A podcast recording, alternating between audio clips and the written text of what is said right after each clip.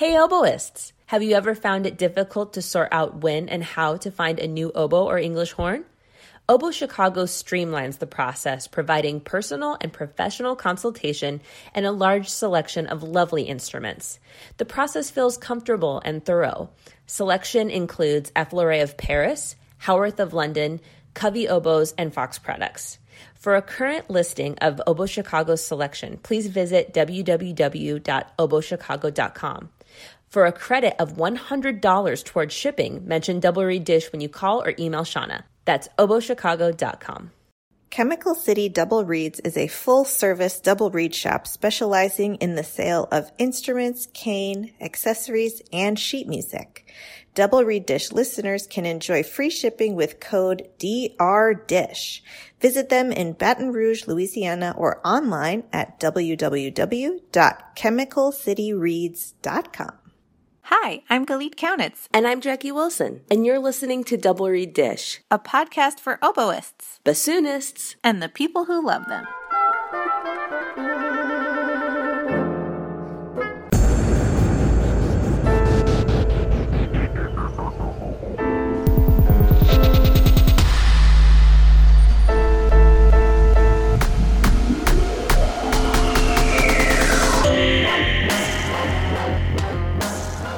Happy Friday! Oh, it's Friday. It's that blessed, blessed day. yeah, yeah, yeah, yeah, yeah. I'm excited. How are you doing? I'm I'm good. This is an appropriate dish topic for today. We're talking about self-care. Hmm. hmm I'd love to start with you because I just spent the last 15 minutes just like screaming complaints into the microphone pre-recording. So Well, venting is a type of self care. Expressing your feelings to your loved ones. That's an important part. You were making room for your emotions. oh, thank you. That's so gracious. I admire you for that. she says covered in like black goo from my screaming. Listen, I, as we all know, teaching in these like unprecedented times, if I hear that phrase one more time. it feels longer. Like this is week four of the semester uh, for us, and I I would say it feels like later in the semester than I would say that the students would agree. Yes. Jackie, what are you doing for self care these days? I have actually been really trying to be thoughtful and prioritizing smart choices for me. And I've done a couple of things that kind of came to mind when we said we wanted to talk about this. The first is that I'm currently on a social media break. Yes. I decided to do that. Well, I did one this time last year and it really served me well. I even just kind of the um, I know shame shouldn't really be a part of self care, but like when you first go on a social media break, realizing that your thumb has a physical impulse to go to the app, I was like, whoa. 100,000%. And so just kind of taking a little bit of time to undo that and focus my attention elsewhere. But I did it not so much like, oh, the things I see weigh on me or I'm performative, but I did find I was like kind of doing the mindless scroll. Oh, yeah. And if I added up all the time I was doing, it's like, I don't have time to read. I don't ever have time to take a bath or blah, blah, blah. It's like, yes, you do. You're scrolling your time away. And so I realized that for me, I needed to pull back a Mhm. little bit on that. And I am trying to use the time not on like, okay, so I'll read this article on the internet. It said, um, but like reading a book and I got my Yeah. Pullman library card. I didn't have my Pullman library card yet. Look at And I got that and I checked out the uh, contactless book pickup. So I'm doing that. And this weekend is my husband's birthday. He's Valentine's Day, baby. Oh, I love it. Um, and so we've decided to get out of town. It's uh, we're not breaking any COVID rules. We're not seeing anybody. We're not, but we got an Airbnb in a neighboring town, and we're just leaving our laptops and work behind, and we're gonna just go somewhere else uh, with a comfy looking couch and a smart TV, and we're gonna get some takeout and we're gonna unplug literally and uh, veg out and quick weekend little vacation trip and i'm so looking forward to that. Oh my gosh. And just kind of realizing it doesn't have to be you know going to italy for two weeks to just get a little vacay recoup reconnect time. Incredible. so those are two things that kind of come to mind that i'm doing for myself which is i guess self-care. What are, how is how are you approaching that lately Mm, I have a new hobby, which is the curly girl hair method. so I've been learning as I'm growing my hair because, as you know, this is the first time in like 15 years I've had long hair. and it's, it's not quite shoulder length, is very long for me. Mhm. Um, I've been growing out a pixie for quite a while. And uh, I always thought I had super bad frizzy hair. Turns out I just have a lot of texture in my hair. So I've been like diving into all these different like tutorials on like how to do Mhm. curly hair and like how to make it real cool looking and healthy. And it's been giving me something to obsess over that is not reeds or practicing or work. So Mhm. that's been really distracting and fun. Um, I have also, if I get to the end of the what? if I get to the end of the day and I'm like breathing fire out of my mouth, I'll just take a nighttime shower. uh, i am so glad you brought that up That is Yeah. very therapeutic I love a nighttime shower. yes Do you know what else I've been doing that's been super key? Is uh our puppy Ruby is so fun and rambunctious and just the crazy meatball. and she's wonderful and I love her, but it makes it very difficult to work Mhm. from home during the day. right So we, my wife and I have compromised and we are taking her to doggy daycare once or twice a week so that she can just go nut with other dogs for four hours in the morning and then come home and pass out for the rest of the day. just exhausted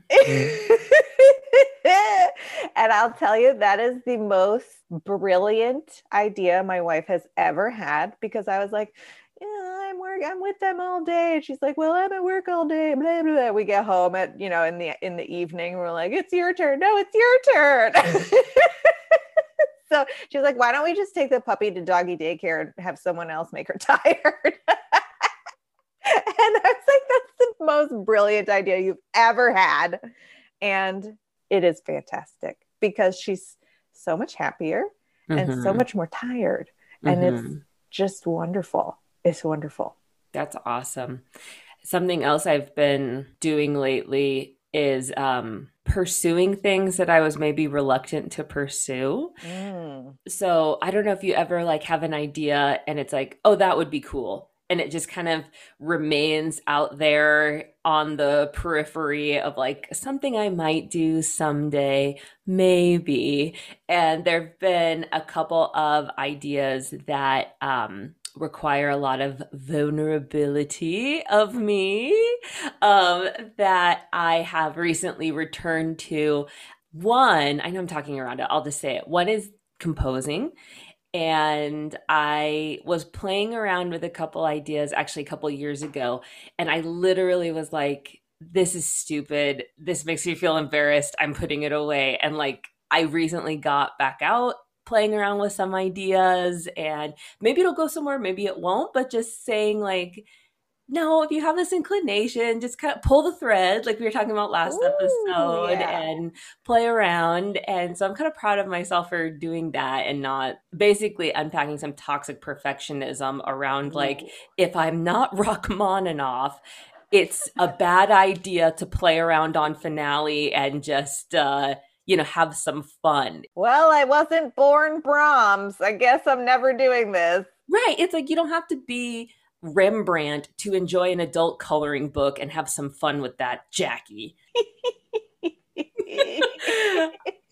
I default to a place of intensity and perfectionism, and it has to be the best thing ever. And it's like, I do too. you can just kind of improvise and have fun and play around. And um, so, doing that, there are some classes at WSU as faculty. We get to take free classes, which you know, you don't want to enroll in too many and have the tail start to wag the dog and be like stressed out because you're taking a full credit load while teaching a full credit. I must load. be perfect at teaching a full load and taking these fun classes.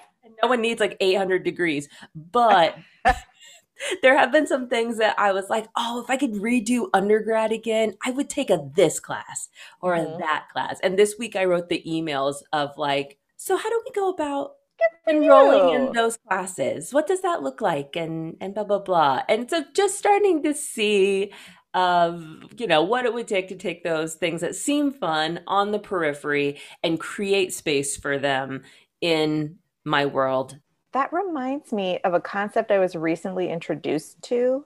It's uh, from this podcast that I can't say the name of because it has a bad word in it, but it's Unf Your Brain. Oh, unf your brain. Okay. That's right. And I listened to this episode about perfectionist fantasies and tomorrow thinking.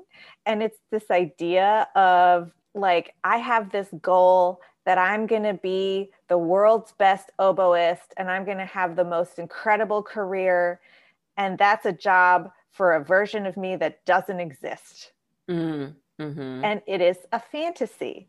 So when you say, okay, in the future, I'm going to be oboist number one. And then you say, okay, great. What does it take to be oboist number one? Can you practice three hours today? And you're like, absolutely not. I can't practice three hours today. That shows you that it is a perfectionist fantasy because it's not the current version of you that can take this tiny steps to do that thing. It is some imaginary version that doesn't exist. And it is uh, an addictive, seductive myth that you will never reach. if the steps I can take today will get me toward that goal, then it's realistic and healthy.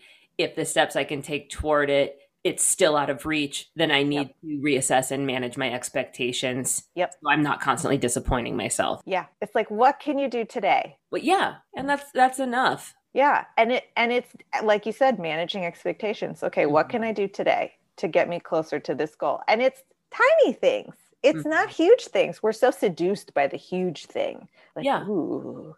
But Yeah. we don't expect ourselves to actually do it. Yeah. And for me, it's been welcoming other goals alongside I want to be the greatest bassoonist ever and carving out time for other parts of myself that I think I'm very it's very easy for me to make bassoon goals and career goals and then in the process other parts of my personality or humanity kind of get untended to and Mhm. so I've been trying to do a better job of that recently. And I don't know if that has a ton to do with the oboe and the bassoon, kind of Galit and Jackie therapy hour, but it's our podcast, so deal with it.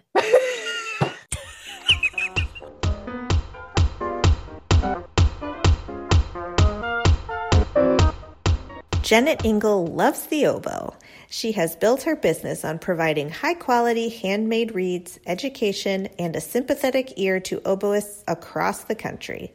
When you order from Janet Ingle Reeds, you get prompt communication, reeds or cane handcrafted to your specifications, and cheerful, friendly customer service. All orders are mailed within one week, sometimes much faster.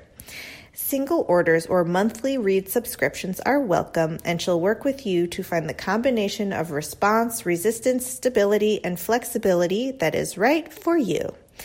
Janet doesn't just do reeds either. Look at janetingle.com for a selection of reed cases, swabs, and tools, or for reed making videos, classes, and boot camps. Podcast listeners can use the code DISH for 10% off their first order at janetingle.com. Ugly Duckling Oboes is dedicated to the development of young oboe players. They provide quality handmade oboe reeds, private lessons, and high quality oboe sales, rentals, and consignments. The oboes that they rent are conservatory mechanism oboes that include the left hand F key and low B flat key. All are maintained by oboe specific technicians. In person lessons are available as well as virtual lessons for students who live outside the geographic area or have transportation and scheduling challenges. They also offer online college audition coaching for high school juniors and seniors who plan to audition to be music majors. Visit uglyducklingoboes.com for more details on how you can set up yourself for success and sign up for their newsletter. That's uglyducklingoboes.com.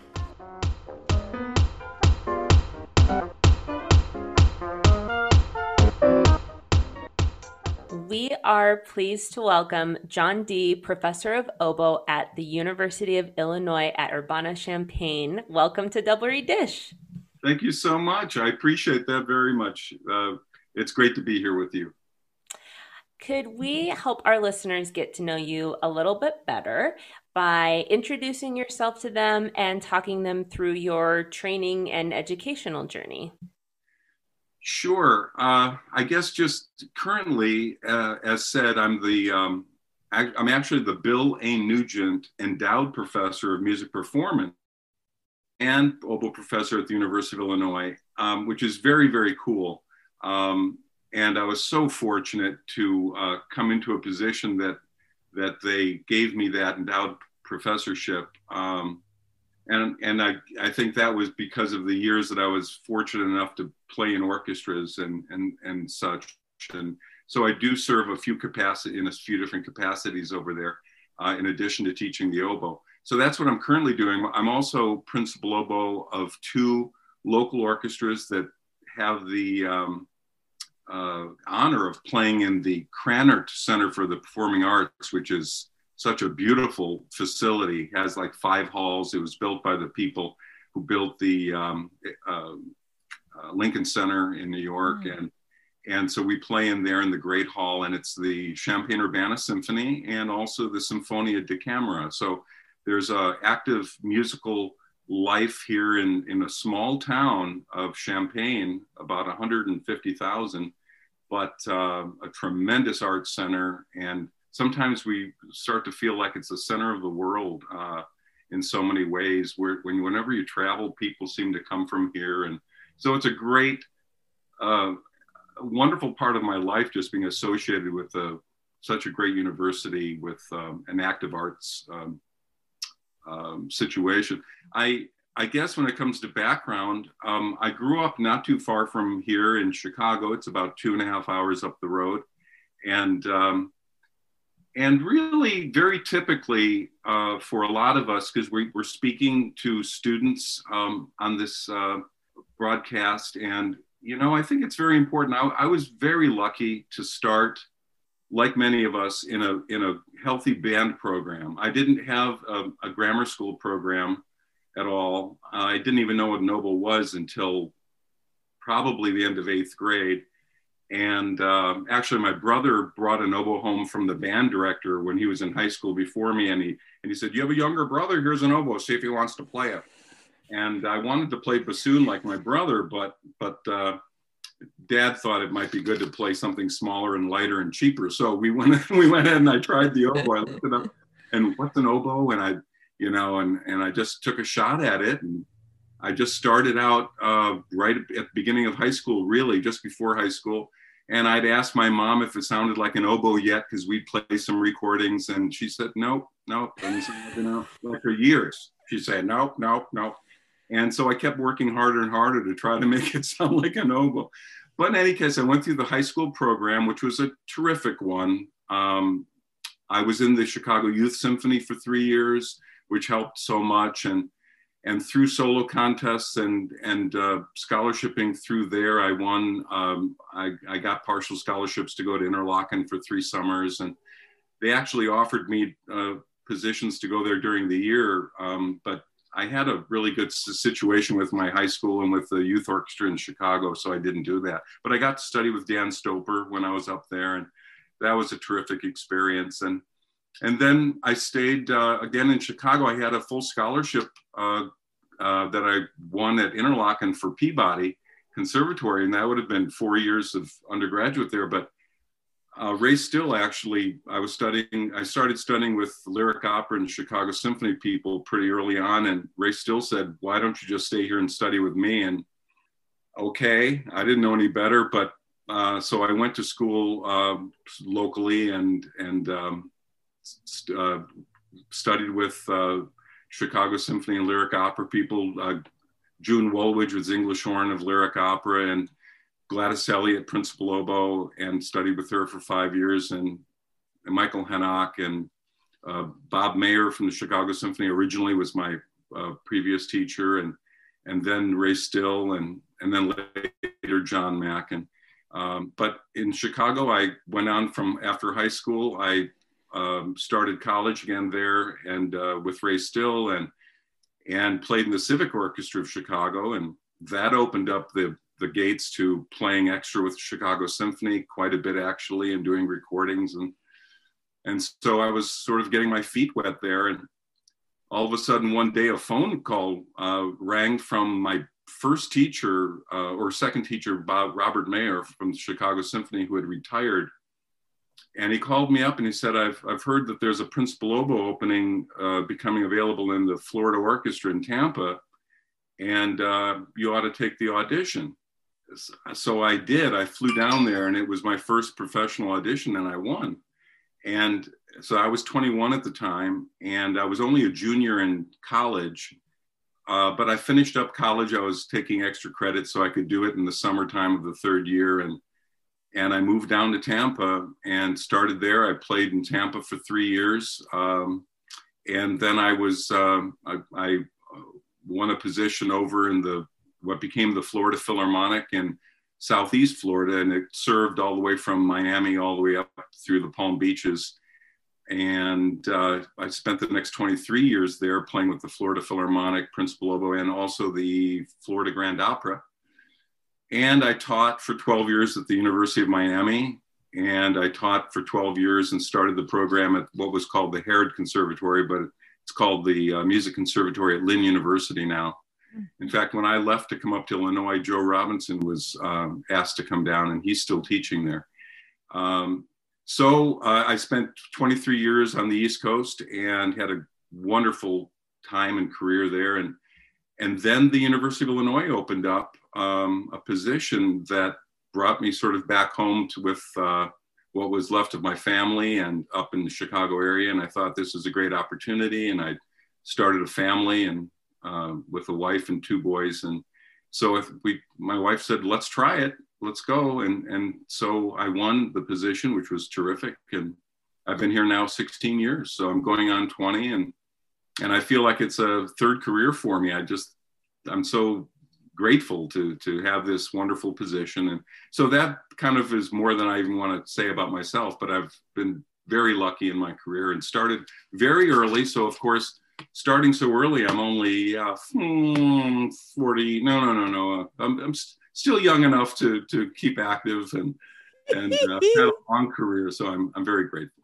That's such a fascinating journey. You've seemed to have just reimagined yourself.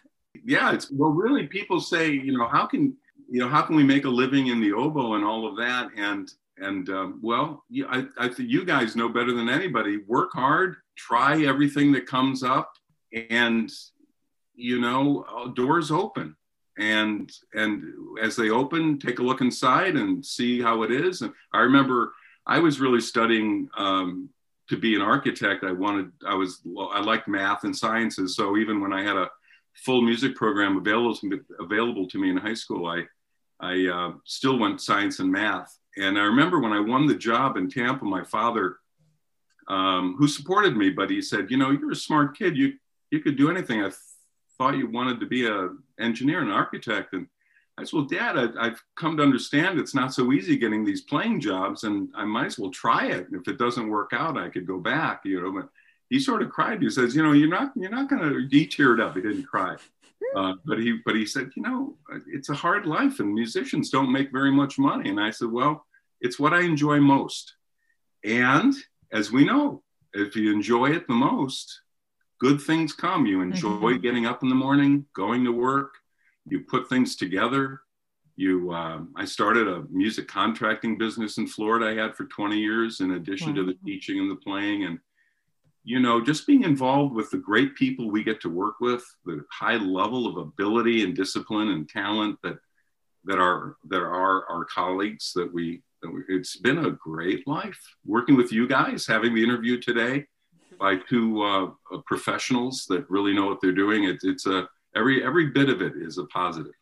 We before we started recording, we were talking about how part of the joy of talking to people in this podcast is getting to getting to know uh, the oboe lineage and the teachers who can no longer be here through their students. And I was wondering if you could tell us anything about your experiences studying with these illustrious giants in the field that are no longer around. Can you share any memories with us? Yeah, yeah. I, you know, I think again when when I think back to my fortunate exposure to these these people who before us devoted their lives to music and to the craft you know the reed making and the, to the to the art of making music and to the sharing of their life with students and being so lucky to study with these people i think my overview of working with some of those you know greatest names that we associate now in our business is that they shared the things that were the most important. They shared the love of music and and sort of ingrained in in their students the well-being, just knowing things would be okay. If you you know, and, how important it is to take great um, care of creating a reputation and a standard in what we do by working hard, developing your fundamentals with strength and dignity and and and and as we know it's a small world. We've heard that. And therefore to treat one another with kindness and professionalism. And to meet and work with these people that have survived through what we know is a very difficult business i was fortunate to to to just observe the good traits that they that they had and shared abundantly. Um, Gladys Elliott was a, a, gone now, but principal of the Lyric Opera was just one of these people that would wisely share bits and pieces of information, personal, professional, and otherwise. John Mack, someone who would give his, uh, you know, right foot for any of his students and would would be up. We'd be talking at one in the morning, you know, like what's he doing up and talking to me? Or or spending his weekend in his studio at home and not being with his family. I i would say mr mack would you would you want to go now to dinner with your family? And you no no we'll go out to dinner. It's like and i'm thinking come on you know it's just uh, unbelievable. But he did that with everybody you know he mm-hmm. was just so giving. Mm-hmm. and i think that's one of those things like i said with working with the types of people that we're fortunate to work with um, it's a great profession and we're very lucky to be in it and to have positions that that sustain our our life. Um, but I think that's the one thing that really comes to mind. Personal, it's very rare too. I had my first teacher. Um, again, I wasn't literally my first. My second was uh, Robert Mayer from Chicago Symphony and Northwestern, and and he was one that taught me, John. There are a lot of good players a lot of good teachers, but very few mentors. And he was the first, and, and really others showed by example, but he was one that really defined mentorship and brought it home to me. And I'm really grateful that I learned that because I really try to be a mentor to my students. And as we know, that means those extra efforts in writing letters, emails, phone calls, whatever it means, the extra time, the extra effort, time away from your family. It really is, it, it's, but it's rewarding. I mean, it's sort of like the, the efforts you put into anything we do equal or are or surpassed by the benefits that we get out of it personally. So it's it's not something of, of sacrifice as much as reward. And I've been very lucky to be exposed to some of those teachers uh, that have given me that and and also um, taught me how to share I think, with other people. That is really beautiful. I'd love to hear more about your um, approach to and concept of mentoring, and maybe a bit about how um, you found your way to the University of Illinois. You know, the beginning of your career, as you described it, was kind of orchestrally focused. And then you're at you know this phenomenal school of music as an oboe professor. Was that a gradual change or just a manifestation of this concept of mentorship? Uh, i'd love i know it's a big question but it kind of was formulating as you were speaking. Yeah um, thank you. I appreciate that. Um, yeah to each of us you know our journeys are different and i think so much of what we end up doing is sort of it's almost like there's a scent in front of us. What, what we what we enjoy and what we what we look for is what we end up really doing. And I was very fortunate.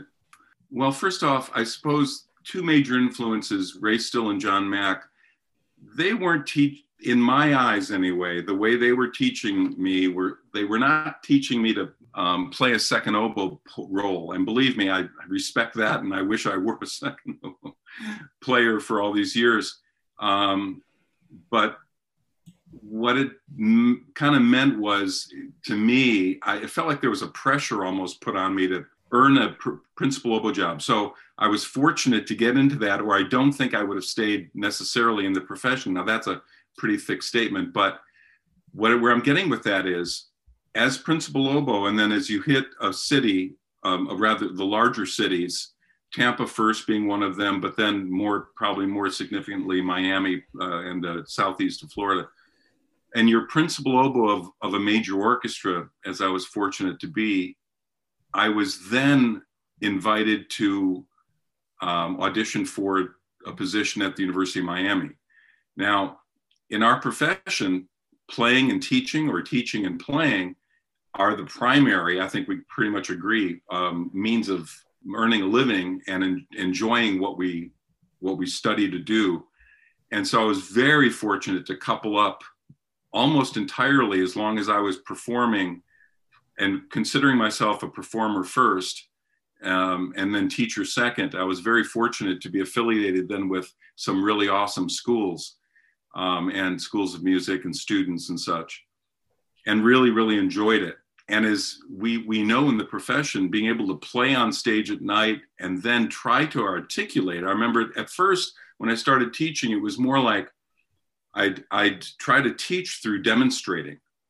And i i would use fewer words fewer descriptive uh, aids. And and then as i became more experienced as a teacher i i really learned that i started to express myself more clearly using words and descriptors because I was thinking about my own playing more thoroughly. And as it's been said many times before, but as a as a player, you become a better teach or a t- become a better teacher. As a teacher, you become a better player, and they both are symbiotic. You know, to um, in in that they help each other. And so I was very lucky to have that relationship um, in teaching as I was playing. Now, when it came to then I had already put uh, almost 30 years of performing in when the University of Illinois job came up. And at that point, I really did want to consider uh, con- continue playing, but also I had an orchestra that was taken down. Mm. Um, the Florida Phil was what had a, had a problem, um, and there was right during uh, a bad period of time, and the board of directors uh, eliminated it, which was a difficult time for so many, and one of the first big orchestral um, catastrophes to occur. And again, I just think a, a, a, ray from heaven came down when that position opened up in Illinois, because at that moment, having that possibility was tremendous. And I had already been prepared for teaching because I'd already put in, you know, 25 years of, of schooling on it or, you know, teaching down in Florida. So for me, it was like a natural answer.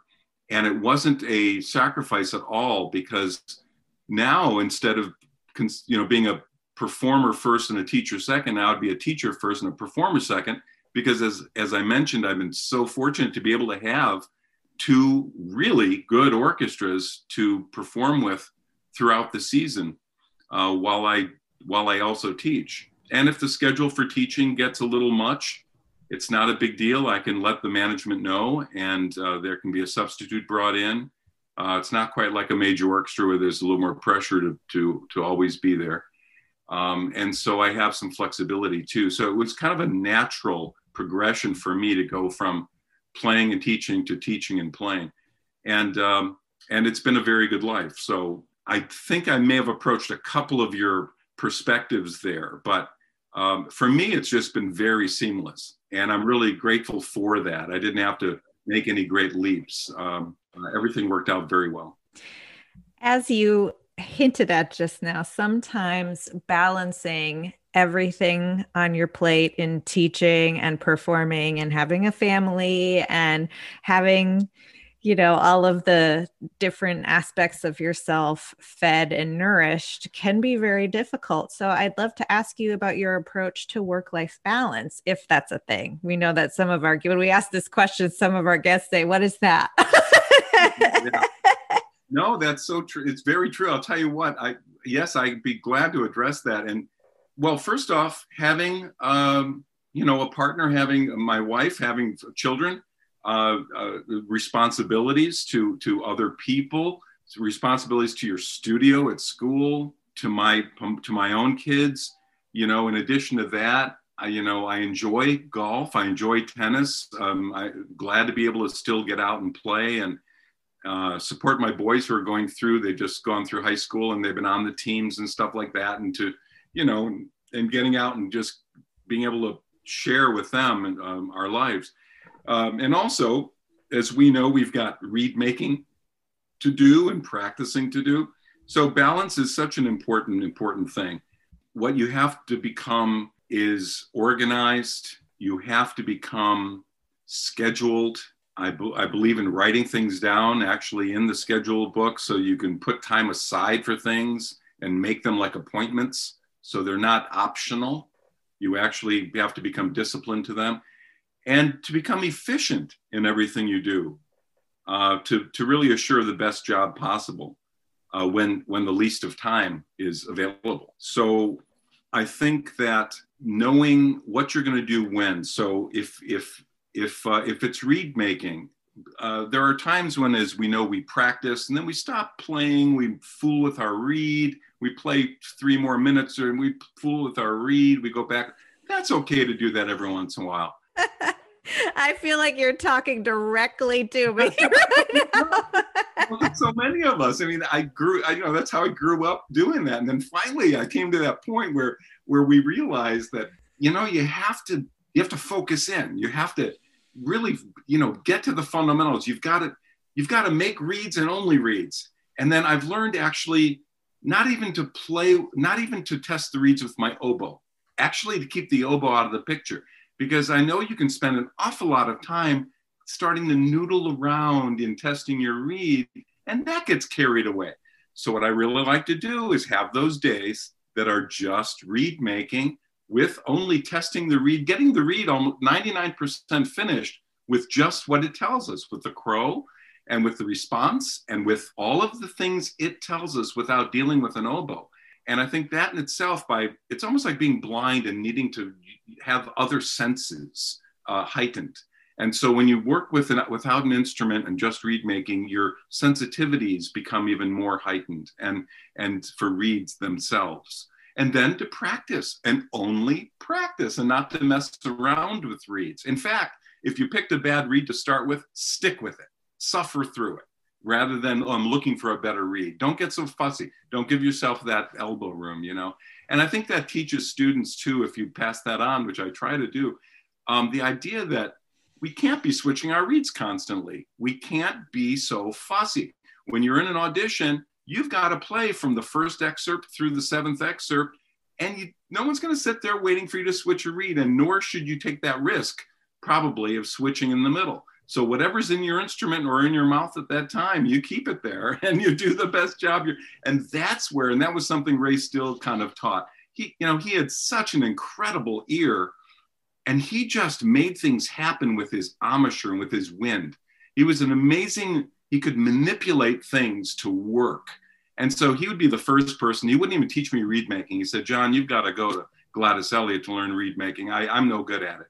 But he always sounded good. And how did he do it? He did it through, he says, I make I make terrible reeds, but you know, but he made him sound pretty darn good considering everything. And it was because he had that ability to make do with what he had. And now you blend that with taking more time and being a good reed maker to get a better product with the discipline of using your ear and listening and not depending only on the reed. And then you get this balance of listening skills, using your air, minimizing but utilizing the embouchure efficiently and putting it together. And I think that is another good thing for students to remember when they go from one teacher to the next. Everything's good. Uh, just uh, accumulate the good from the various people you work with. Every bit of it won't necessarily be what you want to take down your journey, but take the good, take the good, and and make that stew your own your own creation, your own blend of the things that work for you in your life. And and anyway so i think that's a great thing and students shouldn't be afraid to ask for lessons from various people. And i know i encourage my students to go out and take lessons with people because when they come back they say oh guess what mr or mrs so and so said? You know and i say oh that's terrific. Great great great. I told it to them last week too you know also it doesn't matter they're getting it and it's sticking when someone else says it you know that is so true. You're like, I've been telling you that for three years, but it, I'm glad you're I'm glad you're coming around. right. So so good. So good. As someone who's done a lot of high stakes performing, what advice do you have for people struggling with performance anxiety? Oh, listen, that's such a good topic. And I don't know. I've I've seen a. I don't know if this if you guys have seen this or not, but it seems like there's been a little more performance anxiety of late than there ever seems to have been before. I don't know. Maybe I'm wrong, but it is something we do need to address actively. And you know, I'm not a trained psychiatrist, so I can't really play you know the couch game with the you know talking through the psychological elements of it. I like to approach it from that which I can can deal with. And one of the things is for me to have my students, and I do this too. I mean, it comes from from my own experience. I like to write in my music, in pencil, folks, but write in my music as many things as I can to help me, remind me, encourage me to play as I want something to go. Even if a crescendo is written, perhaps I've played it the way it's written, and it, when I listen back in a recording, it's not enough crescendo. I will exaggerate that marking in the music. I'll put a smiley face if I want to feel happy somewhere. I'll put a few words of encouragement in the opening margin before I start to give me the character of the piece, the sentiment, the emotional value of the piece I'm trying to get into the mood of playing especially in an audition scenario when we have to move quickly from one type of excerpt to another. It's important to get in the mood very quickly and to be in the right place in your in your the right space before you start. And so I like to encourage everyone to keep busy writing in encouragements, lines over notes, arrows forward for tempo rubato or backwards for r- rallentandos. Um, maybe a squiggle line for vibrato to remind yourself to vibrate. Whatever the best things that you've done and the things that sound the best when you record yourself in playback and follow the music along with your pencil is what I try to do so that you practice each time you come back following your own numbers and, and, and hieroglyphics that you put in the music. You up your game, you play at a higher standard you uh, come back to the high standard. You don't start from scratch every time because you can't quite remember what happened best the last time. So you start to play at a higher level. And the objective being then when you go and play whatever it is you are to play in public at a recital or in an audition, that again, just like your best practice sessions, you reenact those encouragements that you've given yourself all the time. And you're busy, you're very busy and involved with following those to great detail, exaggerating them. And my premise is with anxiety that if you're that busy, involved in your music, involved in playing it at that standard that you've achieved, you'll be far less conscious of what's going on around you. You just simply, wherever you're playing, whatever different room that might be in, you have to come back to playing for yourself and to establish or try to beat your own standards, not to worry about other people, the way other people are playing in the warm up room, or being self defeating in that way. Rather, just be able to play at your um, level and, and to represent yourself well. And I think that again is gets into a little bit of a concept of competition, but uh, more or less, I think that we can really be positive about getting in front of people and having a job to do. And our job is to do the best as we can with that music. So to become involved and keep yourself focused i think that's probably the main thing i would say about performance anxiety. In the in addition to eating well sleeping being sh- being sure to sleep and and um, and you know they say a couple bananas for the potassium and you know various things like that can't hurt but but i think more than anything it's about being well rehearsed being ready. And uh, it's just like cramming for a test is never a, a good experience for anyone. But if you've studied and you really know your material, you go in with much more confidence. And I think that's probably the key to me, anyway. You mentioned positivity and you project such a beautiful sense of positivity and gratitude.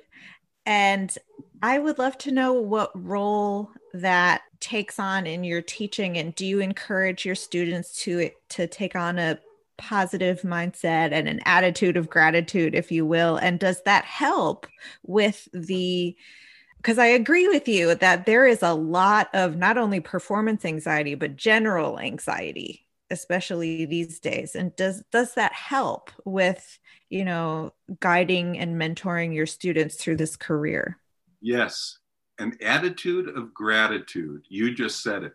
And I tell you, I think that's a big root of a lot of good. And I, I think that is a is a, it's almost a grand secret that that I do I I do try to um, encourage my my uh, studio. And I just love your question because it's it's filled with exactly the type of encouragement that we have to share with one another about what we do, especially as we know as double reed players, when the when we we can't just pick that instrument up and expect it to be like it was yesterday, like a flute or you know, we have that reed and and most of the time we know we don't have a good reed even.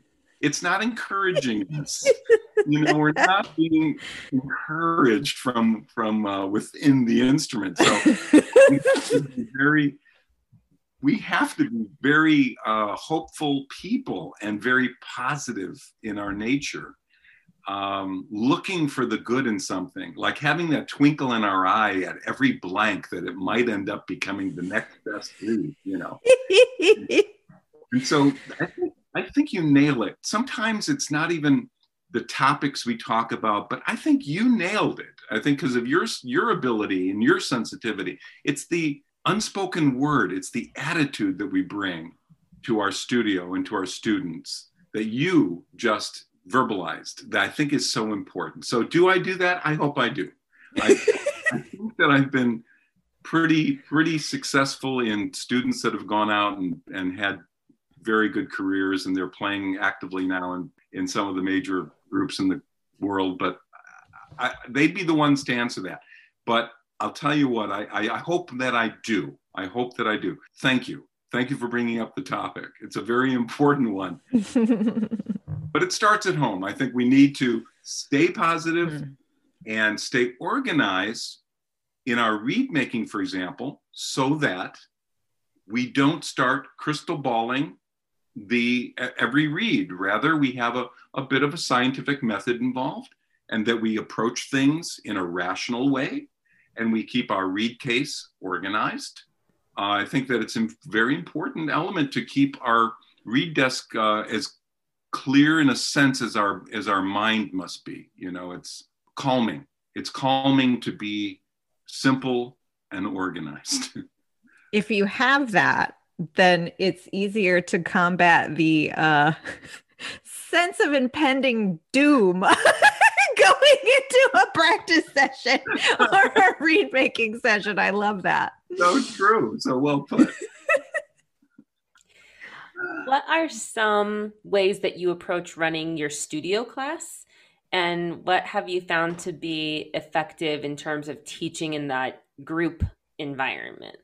Yeah, um, we have at the University of Illinois, like like most of you probably have, we we're fortunate to have not only the weekly lessons uh, hour for each student, but we have um, Tuesday morning an hour uh, class for performance studio, oboe studio, and on Thursday uh, an hour in the morning for reed making class. So we have two studio classes. So every student has three hours of guaranteed exposure uh, in the oboe studio or to the teacher uh, each week. In performance class, we, or I choose, I should say, in, in managing the class to speak to topics. So, for example, I'll have my graduate students, I'll find out what their interests are and their, their um, fortes and this year, for example, I had five graduate students each give a presentation on a different topic and uh, having to do with performance uh, related. And so those would be like lectures, and they'd be spaced out, uh, you know, maybe three weeks apart or so. And then we would, in the first semester, I like to organize around orchestral excerpts training or audition training. Mm-hmm. Basically, that's what that covers. And what we'll do is we'll have um, the music, of course, present and projected. And I've also, I always employ my TAs in really get, getting them so involved so that when they step out of uh, being a TA at the University of Illinois, they are really very much, very much ready to step into a job um, because they're they're doing so many different things and um, and I'm very proud of them. So I'll have them organize um, some of our um, uh, shared screens and um, projected elements in the classes. But what we'll do is we'll work on orchestral excerpts. Will they'll be uh, played in each of our lessons, so they get individual training on them. We'll do a class in them. We'll have uh, th- usually three players play uh, the excerpt for the day. We'll have written comments uh, that'll be offered uh, afterwards. We'll have verbal comments um, uh, also as a part of that training. It'll teach, uh, we have an atmosphere of learning that is uh, supportive and it's, um, we always start with a positive element to their playing. And then if there's a suggestion for improvement, and we keep it in in in a very positive tone like that. And the students are terrific um, uh, in doing that and very supportive of one another. And it creates that professionalism where i'd like to think that that's going to uh, continue on as they step into the woodwind section of an orchestra. Uh, and um, and they're dealing with them, the you know the other people around them um, in in how they talk to them and how they uh, interact. Um, and so organizing that with the reed class, um, of course, Zoom reed classes are a special thrill, uh, as you guys know. you really can't do very much when it comes to the edge of that tip. Uh, but it is uh, an opportunity to speak to issues of selection of cane, um, gouging, shaping, and so we'll have uh, opportunities again for these uh, lectures, demonstrations, uh, work pretty well and then I do breakout rooms. And that's one of the nice things about the Zoom classes where breakout rooms where I have a graduate student in each of the breakout rooms, for example, and I'll butterfly. That is a great idea. All of them, yeah. And it really does work out. So there can be that conversation going on uh, with, you know, four or five players in a room. And uh, it works very nice in small group. So that's how we manage things pretty much over at the University of Illinois. What is some of your favorite repertoire to play? Oh, I'll tell you what. You know, I I guess it goes back to almost my band days, and I enjoy band music. As a, we used to do a lot of transcriptions uh, in high school, which was kind of fun. That's how I learned so much orchestral music early on. It was through the band actually, and then until I got into an orchestra. But I think that rubbed off, and I really enjoy the serenades. You know, like the uh, the wind serenades of Mozart. The, oh, I love those. Oh, aren't they fantastic? Yes. So, just because uh, it's like having a small wind band, you know, pairs oh, of yeah. clarinets, bassoons, and horns, and that's probably my go-to. And then I really enjoy playing with string quartets, you know, or trios. So like the Mozart quartet, I've got a, a, one of my recordings features that, and I I I just think that is a tremendous uh, way to to bridge what I'll consider the natural gap between a string play player or techniques and wind techniques.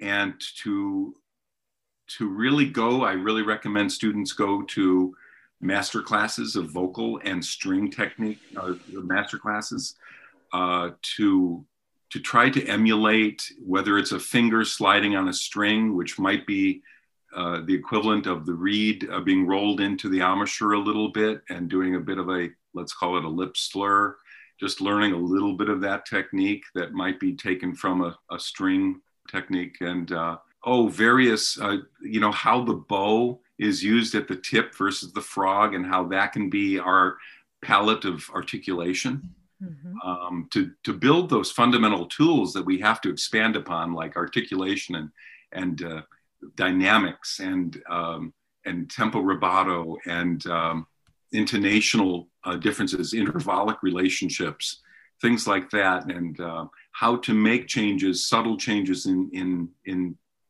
in intonation, for example, without changing your embouchure, uh, which can be done with the right thumb just by pushing in or pulling out the reed a little bit, and just again things that that you learn along the way, little trade secrets that that again can somehow be um, initi- uh, initialized by going to master classes of other instruments and thinking about your applications. Uh, I think that's tremendous. Some other music, um, uh, you know, I love Poulenc. I think he's mm-hmm. outrageous. The the sextet and the and even the the sonata and uh, the trio for oboe, bassoon, and piano, uh, which I got to play uh, a couple months ago with a mask on, which don't recommend to anyone, but looks like we have to do that kind of thing nowadays.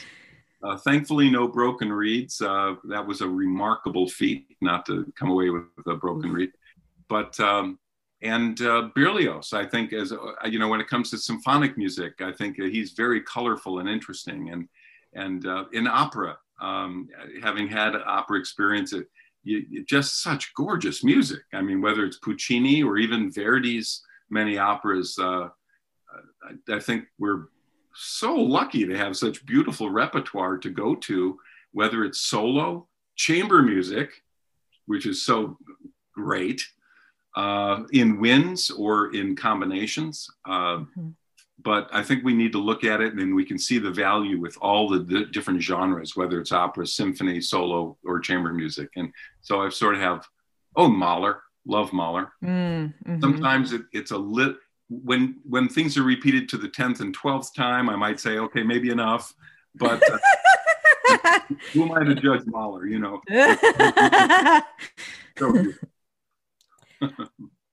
What advice would you give to a young musician who aspires to have a career like yours? I think it's probably more than anything enjoy what you do.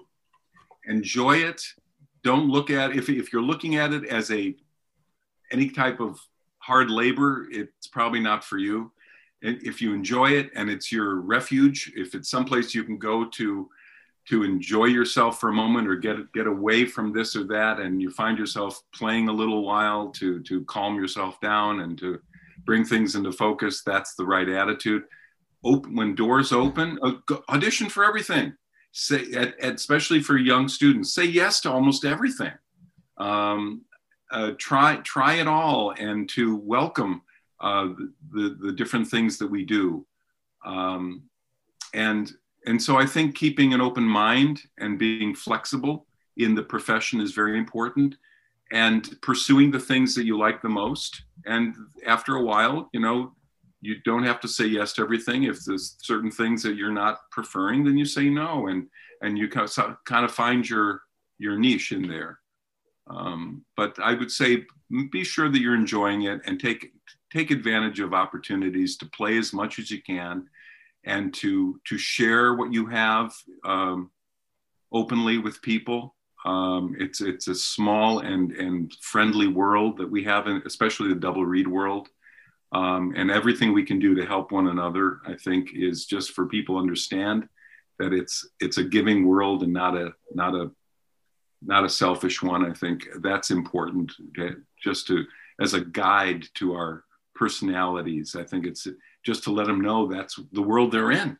I remember I, I, was working at Edmund Nielsen's back in the day in Chicago when Mr. Nielsen was still alive and repairing instruments. And Mrs. Nielsen was taking care of front of house and she put me in charge of packing something or opening, you know, getting orders and filling them. And I remember a check wasn't in one of the envelopes. And I was the first time I had that happen. I said, Mrs. Nielsen, uh, do you want me to fill this order? There was no check. Um, and she goes, Oh, yeah, just fill it and send it out. I said, well, well, what if they don't pay you? Um, and she goes, Oh, John, it's a small world. It'll oh. be fine.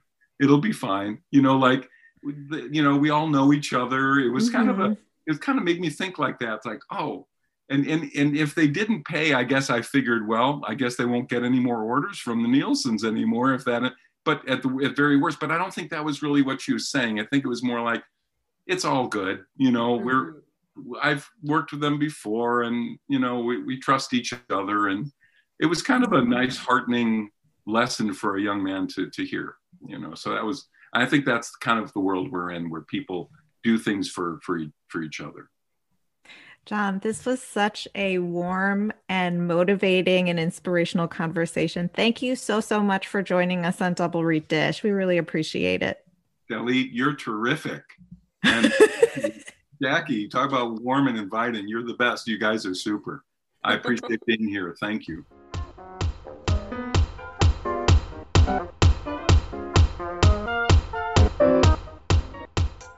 Well, we hope you enjoyed that interview so, so, so much. Please follow us on social media and rate and review on iTunes. It does make a difference. Galit, who's coming up on our next episode? Next episode, we are talking to the amazing and hilarious Miles Maner, bassoonist in the Chicago Symphony Orchestra. Jackie, let's end this nerd parade. Go make reeds if it fits in your version of self care for today. But it probably does. So do it. Make make time for reeds. How about that? Make time for reeds. Yeah. Um.